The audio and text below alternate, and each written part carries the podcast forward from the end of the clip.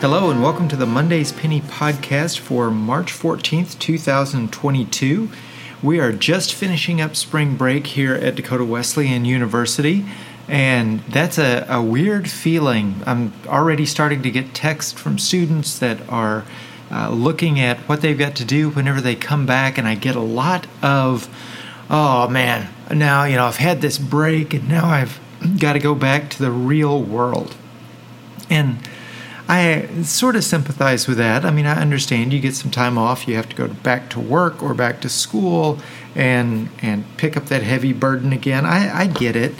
But for me, it looks a whole lot different. I can't wait for students to get back on campus. The the job is pretty boring without someone here to, to share it with. I mean, it, it's kind of like being a shepherd without any sheep. I mean, you're a pastor without a flock. So I'll be glad to get them back. And I'll also be glad to get students back on campus uh, for another reason. Because while for many of them, spring break is a retreat from the real world, for me, it forces me back into it because I spend so much time in a, a given week working with the people right in front of me. I really pride myself on taking time to get to know the, the different people, students, faculty, staff, anyone who spends some time uh, in my office or that I, I, meet and have a conversation with, I, I want to get to know.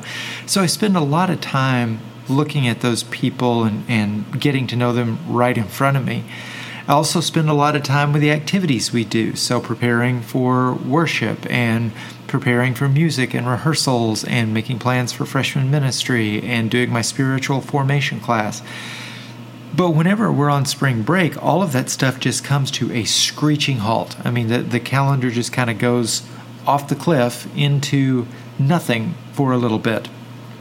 And I, I spend more time than I should reconnecting with things that I've missed, maybe. So when I, I, go back and really look at what's been going on in the world and what news I have missed over the last few weeks, my gosh, there's a there's so much. Uh, I, have been keeping up a little bit with what's going on in Ukraine. Of course, I've been watching the labor negotiations in baseball. Thankfully, finally, for the latter one, we have a resolution. For the uh, first of those, it just keeps getting worse and worse. And, and my gosh, there's a lot to digest, and it's easy to let that stuff get in your head and, and get to you. So um, I'll be glad for students to get back so that I have something else to occupy me, not so that I can be blissfully ignorant of the rest of the world, but so that I can have something to balance it out a little more.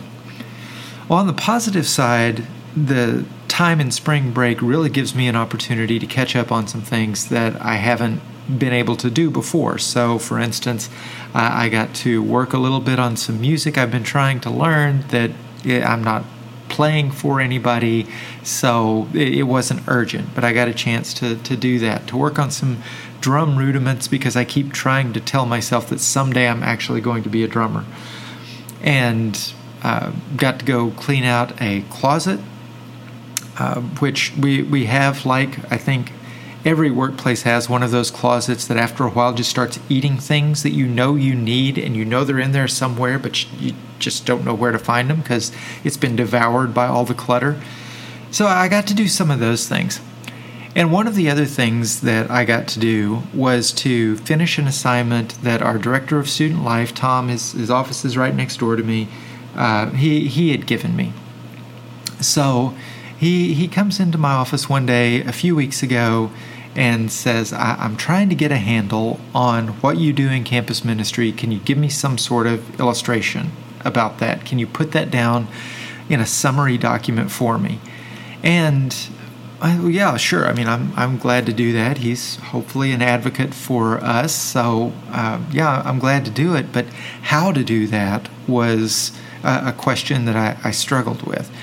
And then also, because it was someone else's idea and not my idea, I wanted to make it my idea. I'm wired like that. I, I have this, this, I guess you could call it personality flaw that always has to, to shift things so that they're done from my perspective or, or my way if it's a, a creative endeavor. So I got to spend some time with that this week. And the result was a, a graphic that was a, a picture, a cartoon picture. The, the style I used is if you've ever seen the Bible Project videos, and if you haven't, you should. They are marvelous. But I wanted to do something that was roughly in the uh, ballpark of the Bible Project and then do some summary underneath it, make a neat one page document that I could give to Tom. And I finally got to sit down and do that. But whenever I did, I noticed that there are some uh, tools in this drawing app that I was using. Thank you, by the way, Justina, for that recommendation. Uh, th- there were some uh, features in that, I didn't know were there that I, I found when I was doing some research and tutorials trying to learn how to use this thing. And that made me consider not just what uh, that meant for this project, but what that meant for uh, thinking about uh, our larger lives. So, this week's penny is brought to you thanks to a request from Tom Hook that I finally got around to on spring break when I had a little bit of time. Uh, hopefully, you enjoy it, and I will uh, talk to you again soon. Here's this week's penny.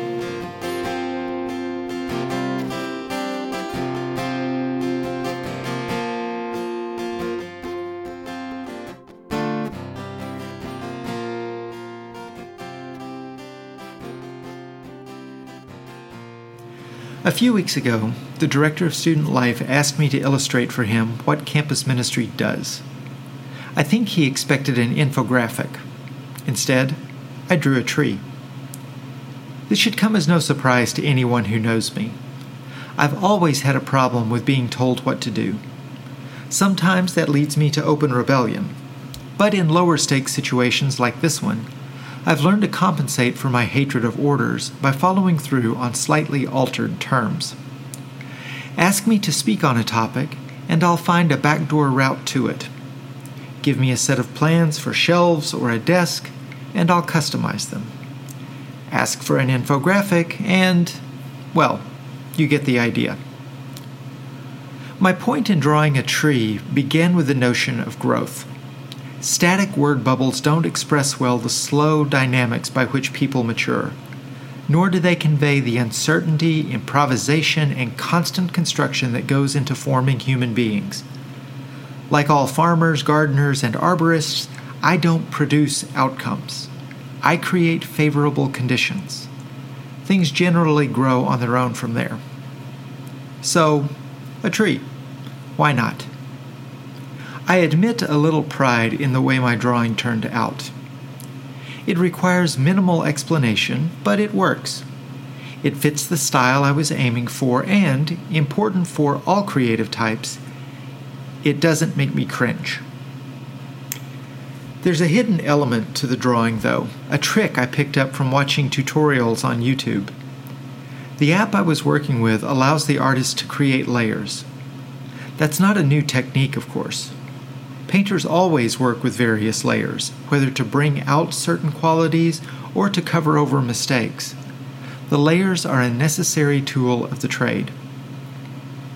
The difference in digital art is the ability to isolate one layer from another, to go back to something beneath the drawing and edit it so that it fits better with the subsequent overlays.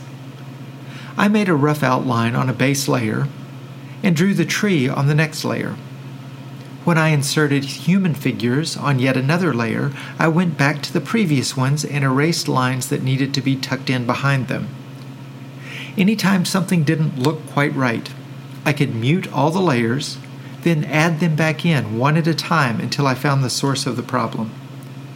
I could add in whatever I wanted, knowing it was not permanent, or erase any mistake I made, knowing that the element would not be hard to reconstruct later.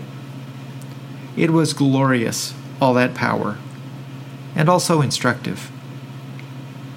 About the same time I began learning how to use my drawing app, I had a conversation with a younger friend that took one of those surprisingly deep turns. I mentioned my frustrations, the usual midlife feelings that you haven't accomplished much, that time is slipping away, that you're never going to be what you had hoped for when you were 22.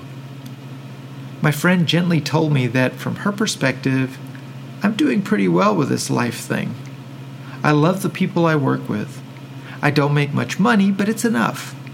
I have a few hobbies that I love and a few others that I'm good at, and a handful of things in which affinity and ability overlap. From the outside, it looks like you've got a lot going for you, my friend said. I think you're selling yourself short. We were interrupted then, which was both a disappointment and a relief. As I walked back to my office, however, I realized that she was seeing the whole picture, or at least the most polished draft. She didn't see what I did the layers beneath, the mistakes that had to be scrubbed, or failures that had to be hidden. It's not that she didn't know they were there. All of us have those stray marks on our pages. My friend is smart enough to know that even the most outwardly together person has similarly blotched layers that stay hidden. I come from a tradition that encourages self reflection. Part of our soul shaping work is to be honest about the ugly marks within us and deal with them appropriately. That seems like a good practice to me, and I'm sure most counselors would agree. Thinking in layers, however, allows us to determine the context in which to view those things. Every mistake does not need to be front and center, visible to the world. And no malformed element can ruin the full picture so long as it's handled properly. One of the simple yet confounding problems I had in constructing my campus ministry picture was the figure on the treehouse platform. I kept drawing and redrawing her but the proportions just never seemed right.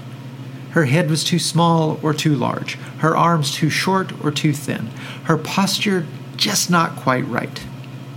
I nearly gave up on her in favor of a squirrel, which is surprisingly easy to sketch on a small scale. At last, I had the idea of utilizing my layers. By sketching her badly on my doodles page, I was able to trace her onto the human layer without having to erase every time something was out of whack. By adjusting here and there, arcing a little more on one side, making a line a little straighter on the other, I was able to turn her into a tolerably proportioned human. When I muted the doodle layer once again, the picture worked. Every layer of my life has some form of this dynamic frustration, inconsistency, and futility that lead to misshapen elements of my story. There is much I wish I'd never done or said, much I wish I had done differently or had different outcomes, just like everyone, I suppose. The best outcomes, however, are not when my failures are forgotten. The best things happen when poor early attempts become construction elements for later on. I can't go back and fix what I didn't get right on the first try. But I can try again, layering my efforts, doing just a little better now than I did before. And I can focus on the bigger picture rather than the mistakes that lie beneath, knowing that what beauty I create now is often the direct result of what I did poorly in an earlier draft. Thanks for listening, everybody. Have a great week and take care of each other.